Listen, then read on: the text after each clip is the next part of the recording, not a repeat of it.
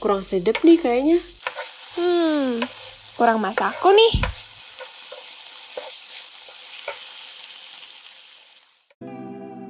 Halo teman-teman semuanya, balik lagi bareng kita podcast Masyarakat Karunggoni bareng aku Caca, Karina juga, Hai. dan teman kita satu lagi bareng Satria juga. Halo, halo.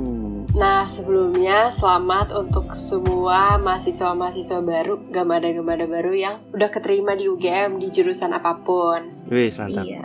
Kita kasih Dan- applause dulu gimana? Nih, Oh iya benar. Gimana caranya? Tepuk tangan atau gimana? nanti Eh, tolong Vira masukin deh tepuk tangan tepuk tangan.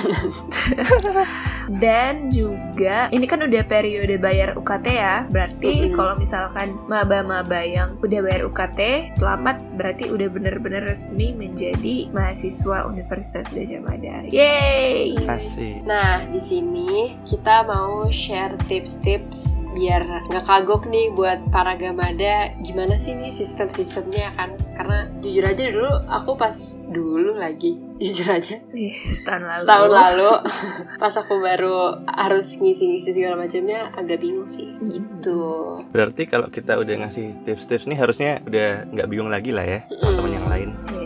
Apa tuh tipsnya tuh? Jadi tips yang paling pertama nih, yang paling pertama kalian dapetin setelah kalian dapat pengumuman kalau kalian resmi jadi mahasiswa Universitas Gajah Mada itu adalah NIU. NIU tuh kepanjangan dari nomor induk universitas. Nah, kan waktu kalian daftar-daftar waktu mau tes, eh, mau, mau itu mau mandiri, mau IUP juga dari UM UGM, eh, kalian bakal dapat nomor NIU di akun kalian yang di UM UGM itu. Jadi nomor NIU itu akan tetap dipakai sih sampai sekarang, cuman bukan nomor NIU itu aja nantinya. Terus setelah itu kalian bakal dapat email UGM. Nah email UGM ini buat apa? Email UGM ini adalah email yang akan kalian pakai terus menerus sampai kalian tamat untuk kegiatan akademik di kampus. Mau itu kalau mau ikut kelas misalnya online ya, itu kalian biasanya masuk ke kelas hanya boleh pakai email UGM. Terus juga kegiatan-kegiatan kampus itu mewajibkan kalian buat pakai email UGM. Berarti kita dapat email, terus bedanya apa dong sama email yang udah kita punya kar? Ya malah nambah-nambahin aja. Eh, nggak juga sih. Karena itu tadi kalian kan hanya bisa dapat email UGM kalau kalian adalah Sivitas Akademika UGM. Oh iya dong kalau Berarti- itu dong. Ya, berarti seluruh kegiatan yang diselenggarakan oleh UGM ha- yang tertutup hanya untuk Sivitas Akademikanya itu hanya bisa diakses sama kita-kita yang udah punya email UGM ini. Itu Oh. itu berarti tandanya kita adalah either mahasiswa atau dosen di UGM gitu. Oke. Jadi bedanya itu, misalkan kalian pakai email kalian yang biasa yang Gmail itu nggak bakalan bisa masuk misalnya ke kelas atau ke beberapa event yang harus pakai email UGM atau ke beberapa dokumen-dokumen juga yang terbatas hanya untuk email UGM. Dan aku juga berpengalaman waktu itu ke perpustakaan. Kalau mau masuk perpustakaan itu daftarnya harus pakai email UGM. Jadi kalau kalian dari luar UGM dan nggak punya email UGM, aku kurang tahu sih bisa atau enggak. Cuman yang paling pertama kali waktu itu aku disuruh daftar harus pakai email UGM. Itu.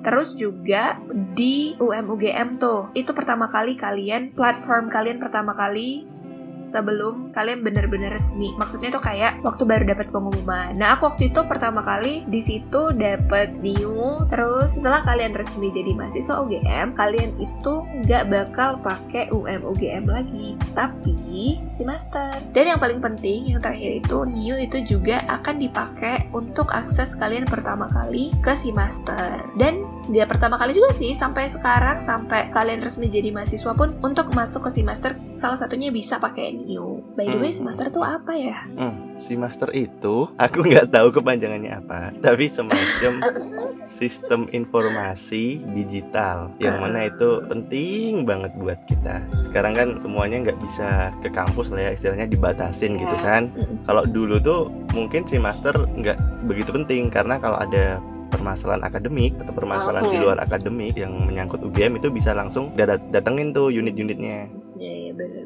Tapi kan sekarang semuanya online gini kan. Jadi tips yang kedua itu kita harus paham tentang si master beserta apa-apa saja yang ada di dalamnya.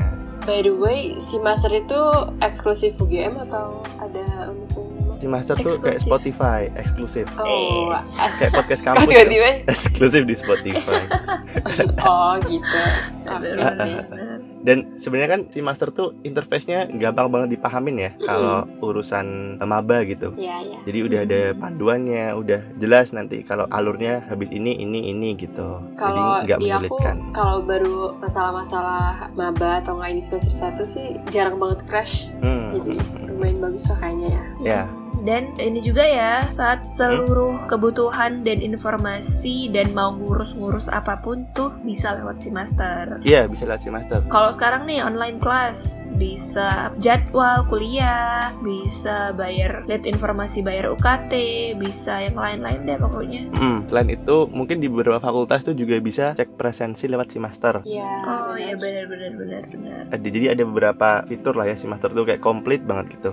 Dan kalau buat maba kayaknya untuk sekarang silahkan didikmati si masternya karena ketika nanti ini kan udah cukup cukup tua gitu ada yang namanya KKN gitu kan nah Oh. ternyata si master ini tuh kurang, Kurang. bersahabat dengan KKN jadi mungkin ke depan bakal apa? diperbaikin gitu interface-nya Si master emang bisa buat dari beasiswa juga ya? iya bisa ada kolom Ada, ada, pengumuman tab iya ya, beasiswa gitu. pengumuman pengumuman gitu ya. Part time part Terus time juga, bisa untuk ini nih paling penting juga buat maba mungkin eh, nanti KRS-an tuh gimana sih? Bisa lewat si master. Nanti isinya tuh Oh, dari iya. si master gitu.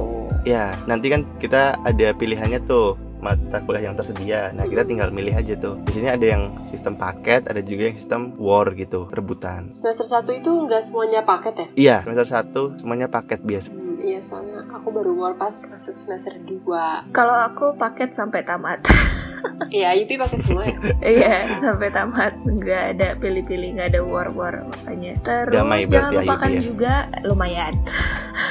jangan lupakan juga salah satu platform yaitu Elok, Elok UGM. Oh iya, elok UGM. Elok? Elok Dipakai kayaknya pas PPSMB ya? Bakal Kalau aku sampai kuliah tetap dipakai sih. Ada beberapa dosen yang tetap pakai Elok. Oh Iya. praktikum aku juga pakai sih tapi jarang Mm-mm. Biasanya dosen-dosen yang ini hijrah dari Elisa. Kalian tahu Elisa nggak? Enggak Ya, Kayaknya pernah dengar dulu. Ah, Tapi dulu waktu aku tuh- mas dari aku masuk belum ada eh udah nggak ada Elisa lagi. heeh. kalau dulu tuh sering banget pakai Elisa, semacam elok gitu, tapi versi yang lama. Oh. Semacam Microsoft Ah. Teams lah. Kalau elok itu macam-macam ya. Nanti nanti PPSMB juga kalian eh, akan ngisi-ngisi kuis, kegiatan-kegiatan PPP, juga. PPSMB itu mostly itu lewat elok. Nah, kalau Mm-mm. aku juga dari semester 1 udah mulai perkuliahan itu pakai elok. Misalnya nanti kuis juga, ujian pun bahkan UAS, UTS itu aku ada matkul yang pakai elok. Tuh, jadi itu sangat berguna itu dan akan dipakai banget sih kalau elok. Enaknya di UGM gitu ya, udah terintegrasi gitu. Iya. Kalau ngurus ini di si master, kalau ngurus itu di elok. Mm-mm. Terus tadi tuh ada ini sebenarnya satu part yang miss. Itu. Ketika kita harus melak- melakukan hair registrasi. Hmm, Setelah benar, diterima. benar, benar. Nah, hair registrasi itu apa? Hair registrasi itu semacam daftar ulang gitu Mm-mm. untuk memvalidasi bahwa oh saya ini keterima dan saya pengen melakukan pendaftaran ulang sebagai mahasiswa baru di UGM. Benar, Begitu. Kalau dulu kalian gimana registrasinya? Seingat aku regis eh regis kan registrasi itu bayar UKT nggak sih? Lewat UM UGM dulu gak sih awalnya? Apa udah Ya. Iya iya dulu waktu MUGM MUGM. sekarang udah dari semester registrasinya bayar UKT. Kalau nggak bayar nggak terdaftar aktif Sama habis itu langsung ngisi-ngisi data gak sih? Apa belum? ngisi Iya. data apa? Yang kayak Biasanya nama, tempat tanggal Melengkapi lahir identitas ya. Oh iya iya iya. Tuh guys, jangan salah tulis Karena eh tapi nggak ribet sih kalau salah-salah ya. Tapi aku ngajuin perubahan Gak berubah-berubah Oh iya iya. Apa perubahan. yang salah? Nulis. ribet. Eh, Apa tempat tempat tanggal lahir kan harusnya cuma kota Terus koma, tanggal lahir kapan Heeh. Nah aku tulisnya pakai segala nama rumah sakit Ya Allah. Wow. Aku baru dengar Literally tempat ya berarti. Kan malu ya Jadi kayak kurang enak gitu Tapi belum diganti-ganti Sampai sekarang ada nama rumah sakit. Ada, ada Wow. Sumpah aku baru tahu. Tempat tanggal lahir. Iya bener sih. Iya, itu bener tempat kan? tanggal lahirmu. Tapi kan Eh, eh bener Gimana itu. ya? lebih lebih ke kotanya kali ya nggak spesifik kali Mm-mm. nanti orang eh, nanti kesulitan soalnya RS ini misalkan di kecamatan mungkin RS-nya kayak ini di mana gitu kan Mm-mm. jadi harus cari-cari kalau kita tulis kota madianya atau kabupatennya kan oh gitu dengan mudah Ya gitu guys, jadi nggak usah pakai nulis-nulis segala nama rumah sakit. Tulis aja yang ada di KTP. Terus tadi kan hari registrasi itu kan UKT. Gimana kalau misalnya kita merasa kan nanti tuh isi oh ini juga proses-proses kayak isi aku kurang tahu sih. Eh, misalkan kalau yang reguler katanya ada yang kayak eh, penghasilan orang tua berapa yang nentuin UKT gitu, yang penghasilan orang tua berapa, tanggungannya berapa. Iya di awal ada. Ah, Nah iya, kalau iya. Belum sesuai bisa aju banding. Hmm, Mm-mm. iya iya iya. Jadi iya, kan iya. kalau semester 1 kan nanti langsung bayar ya berarti. Iya. kenapa? Kalau semester berikutnya itu kita bisa ngajuin banding UKT namanya. BTW banding sama penyesuaian tuh sama beda sih. Nah penyesuaian banding itu ada tiga sebenarnya. Mm. Ada penyesuaian, ada penurunan, dan juga ada penundaan bayar UKT. Oh. Berarti kalau misalkan kalian ngerasa, ah ini kurang sesuai sama kemampuan, jadi itu bisa mengajukan banding gitu. Kan dikasih tahu lewat akademiknya biasanya. Iya. Dan jangan lupa, Apa? jangan lupa isi sejujurnya, karena kasihan teman-teman kita yang memang benar-benar membutuhkan uh, UKT yang sesuai, tapi malah tidak mendapatkan yang sesuai, dan kita yang mampu malah leha-leha uh, dengan UKT yang sebenarnya kita Bisa-bisa mampu bayar aja. lebih dari itu gitu. Jadi please Lagi- jujur, please, please, Lagi-lagi please. begini. Mm-mm, lagi jangan egois, pikirin orang lain, jangan jangan pikirin diri sendiri. betul, betul. Tapi enaknya UGM itu kalau waktu pandemi ya, aku Hah? ngajuin dua kali itu diterima semua deh. Oh iya. Banyak kok ada yang sampai terpotong 50% juga. Ya Oh, iya. itu enaknya. Tapi aku Ah. lihat di UGM Fest tuh pada protes kayak mereka tuh cuma dikurangin 10%. Kayaknya mungkin doku antara dokumennya yang kurang memadai atau banyak yang Mm-mm, lebih Soalnya ada gitu. banyak itu dokumennya. Ada kayak slip gaji, Oh. perubahan ekonomi orang tua gitu-gitu. kadang kan ada beberapa yang misalnya perubahan ekonominya yang nggak keli- nggak ada slip gajinya usahanya tuh bukan yang ada slip gaji gitu Ada yang kayak orang tuanya pensiun gitu kan gimana ngasih slip gaji? Ada surat keterangan pensiun gitu. Ah, oh. Terus ini aku nggak tahu ya di UGM apa enggak, cuman aku dengar gitu di universitas lain waktu pertama kali ngisi data gitu untuk nyesuaiin UKT, itu ada yang sampai di foto-foto kamar mandi, foto gitu-gitu, Oh. meteran air, meteran listrik gitu-gitu. Iya iya, bukti pendukung gitu ya. Heeh, jadi benar-benar benar-benar real gitu. Terus Oke. simpanan orang tua gitu-gitu deh. Oke, oke, oke. Berarti intinya jujur sebisa mungkin kalau Iya, banding jujur. UKT. Kalau pas pandemi pendapatannya naik tuh boleh minta UKT yang lebih tinggi nggak apa-apa gitu. Oh iya sama satu lagi nih terakhir yang harus registrasi. Ada yang namanya Forum Advokasi UGM atau Format UGM gitu. Nah di forum itu itu memudahkan kita untuk terhubung ke teman-teman di satu fakultas dan juga dosen biasanya. Jadi kita bisa ngontak mereka dulu. Ada CP-nya kan biasanya itu per fakultas. Nah nanti eh, mereka yang menjadi perantaranya begitu. Kalau ada kesulitan apa apa Mm-mm. Itu sih kalau dari registrasi. Yang lain tips lain ada nggak? oh kalau aku ada sih ada banget waktu awal-awal baru keterima cari teman itu adalah sesuatu hal yang tricky apalagi Wow, lagi online.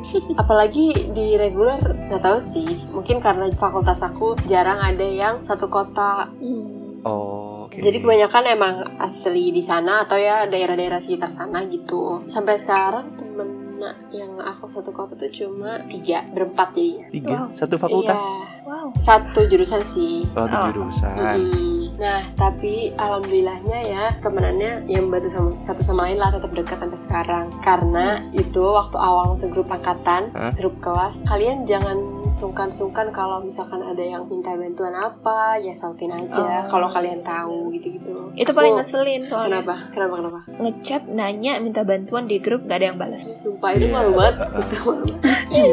Apalagi kan kelihatan ya ada read by read by-nya. Mm-mm. Kalau di line kan ada udah read by 200 sekian, nggak ada yang bantu dari 200 sekian orang. Kadang kasihan ya. Dan kita sendiri pun kalau mau memulai gitu kan, masa tak terus yang mulai gitu. Iya, Mana iya, soalnya tuh kalau online kayak gini tuh gampang banget buat ngacangin orang, buat cuekin orang Hmm, tuh benar ada banyak banyak alasan karena nggak bisa ditemuin kalau ditemuin langsung kan eh tolong dong nggak ada alasan nggak ada alasan kalau lagi sinkronus pun kita gampang Iya. ngacangin orang. Kayak sekarang nih kita tiba-tiba diam semua juga bisa nggak apa. Coba yuk, coba yuk. Tiba-tiba ada yang leave nggak apa-apa. Nah, sama kuncinya jangan malu chat duluan. Kalau ada butuh, tapi ya jangan kayak annoying gitu loh, jangan kayak desperate banget pengen punya temen ngechat terus tiap hari. Orang juga ini siapa Nah, sih ini orang kan tuh. baru kenal. Kayak nggak- menghargai privasi orang lain gitu ya. Iya, banyak banyak yang komplain kayak kok dia di UGM Fest ya aku baca kok dia kayak chat aku udah apa sih slow resp lah, udah jarang dibalas lagi ya namanya kalau misalkan lagi libur nih. Mm-mm. Ya aku juga males kalau misalkan diganggu-ganggu cuma basa-basi doang. Buat kecuali apa? emang ada kepentingan ya. Kecuali kalian deket banget. Biasanya Iya. itu ya kalau ngechat basa-basi itu langsung manggil nama tok Iya. aja. Oh, Iya. Jadi Biar nggak- anxious. Iya, misal nih, ca gitu, udah gitu, desain, Iya. Kar gitu, desain gitu, nggak langsung ngomong, kayak Biar- kar biar tolong ini dulu." ini, iya ca tanya ini ini gitu, apa coba maksudnya? Ya sama to the point aja lah gitu. Iya. Nggak usah buang waktu orang lain kan. Terus sama ini kalian harus apalagi buat yang dari luar daerah Jawa Tengah, daerah daerah sekitar situ kan budayanya pasti beda lah. Sikapnya Hmm, iya, iya, iya. sikapnya Sangat-sangat. dijaga loh, Mm-mm. jangan sembarangan gitu. menghormati Mm-mm. seperti kata pepatah yaitu di mana Kaki. bumi dipijak Oh salah, kenapa kaki? Sorry, apa salah? Ulangkan, Ada di pijaknya terus pikiran kaki, diinjak dong. apa sih? Oh iya. Eh di mana bumi dipijak di situ langit dijunjung jadi Hmm. hormati norma sosial norma kesusilaan di tempat di mana kita berada jadi sesuatu yang mungkin dianggap wajar di tempat asal kita tapi ternyata nggak dianggap wajar di tempat Hmm. kita yang baru ini jangan jangan jangan jangan dipraktekin Iya. gitu Terus jangan so iye, nggak usah so iye. Udah kita semua sama. Kalau so iye nggak ada yang mau temenin. Oke. Selain itu, nah eh, salah satu cara buat kita dapat banyak koneksi juga, un- apalagi untuk maba tuh salah satunya dengan ikut-ikut organisasi dan UKM. Hmm, Tuh, bener, guys. bener, bener, Nah, bener. gimana tuh caranya kan? sebagai seseorang yang telah dicap orang tersibuk satu UGM dengan organisasi yang melimpah, aku tentu sangat bisa memberi eh, tips ya. Luar Tentunya pilih please banget banget banget pilih organisasi yang bener-bener fit kalian. Jangan FOMO, jangan kalian sendiri yang nyesal kalau FOMO. Please. Terus eh, juga selain jangan FOMO adalah kalau misalnya nih kalian suka berkuda misalnya gitu. Populasi orang suka berkuda misalnya satu dari sepuluh Contohnya orang. berkuda banget ya. Ya. Oke, lanjut. Terus kalian ngerasa, ih aku weird gak ya suka berkuda teman-temanku nggak ada yang mau masuk UKM berkuda gitu. Terus kalian jadinya nggak ikut, terus jadi ikut organisasi yang sebenarnya kalian nggak tahu kalian bakal fit atau enggak atau Fix suka atau enggak. Karena Ah, ah. FOMO jangan, udah Bersapi. berkuda aja, udah Kesel please. kalian. Gitu. Oh itu kejadian di aku. Jadi Hmm. Awal waktu mau masuk tuh aku pengen ikut UKM debat. Ada deh namanya apa ya lupa deh. Hmm, hmm. Jadi kalau menurut aku sih keren ya karena misalnya kita setiap kali datang ke pertemuan dikasih topik terus dipelajarin terus akhirnya kita latihan buat debat keren kan. Ah, ah, Cuma waktu itu ngobrol sama temen kayak ah debat ah nggak seru gitu-gitu ngapain sih? Soalnya sekarang guys gitu nggak apa-apa tapi ambil jadi pelajaran aja. Iya.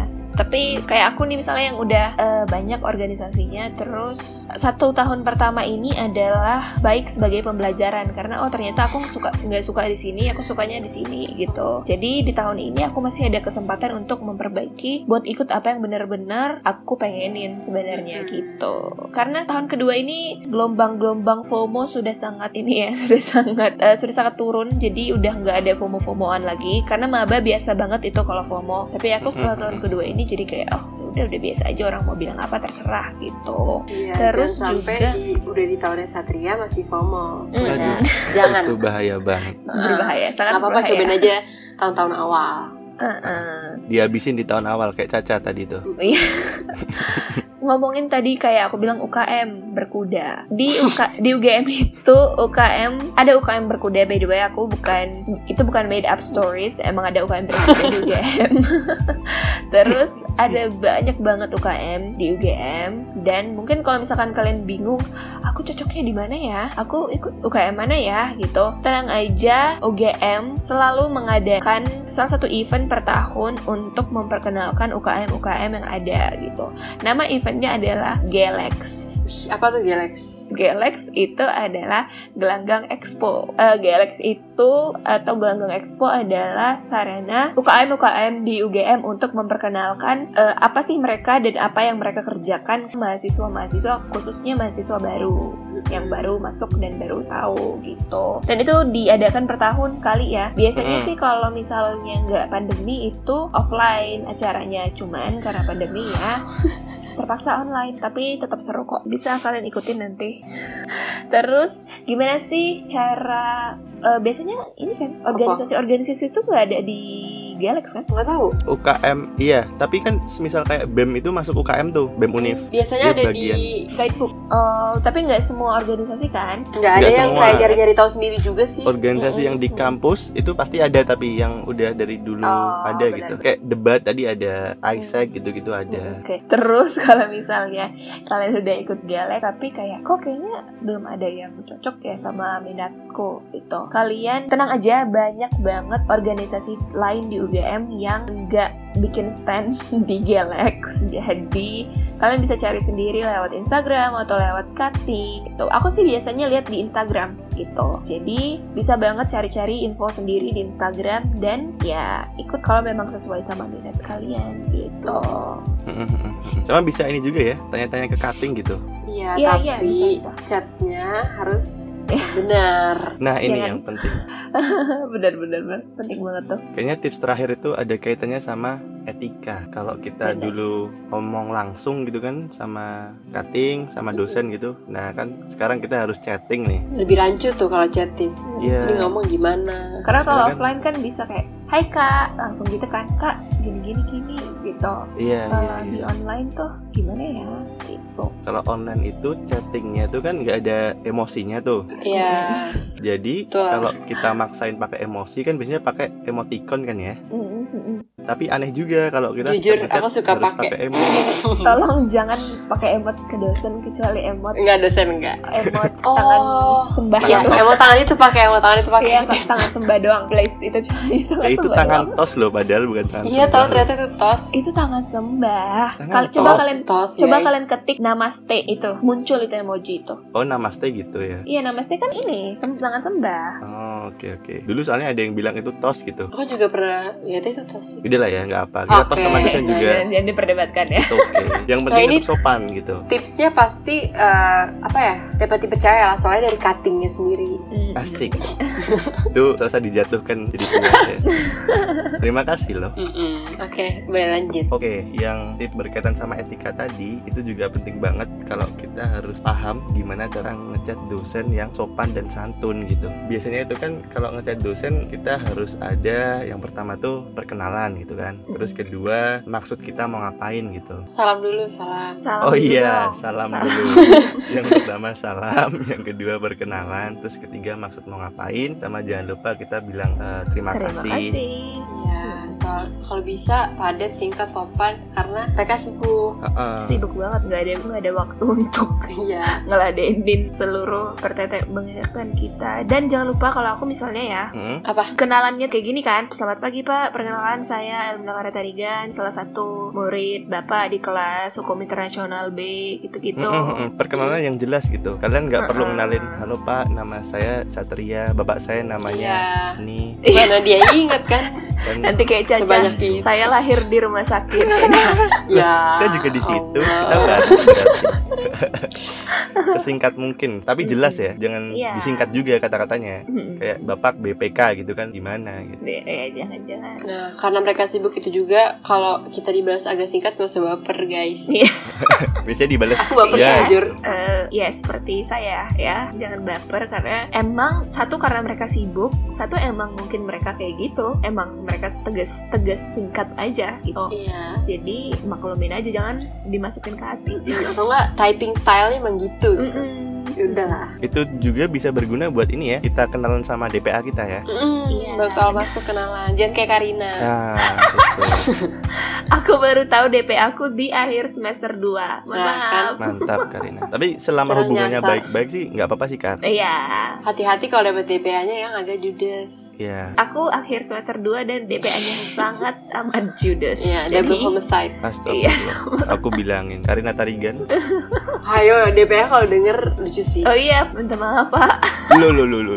DPA tuh apa sat? DPA itu dosen pembimbing akademik yang biasanya kita konsulin tentang akademik kita gitu. Tapi kalau kita Intinya tuh buat apa sih yang paling penting? buat ini tanda tangan KRS biasanya. Oh, tapi kita nggak ada deh. Kita Karena cuma online. di, mm, di approve gitu aja kan Heeh. Pencet doang. kalau online tinggal di ACC ACC doang gitu. Nah, sama kalau kalian ada pengen perubahan matkul gitu, revisi tuh sama DPA, makanya kalian harus kenal dulu. Karena terakhir aku juga ngambil peminatan ada yang gak jadi pengen aku gambil, pengen aku ganti.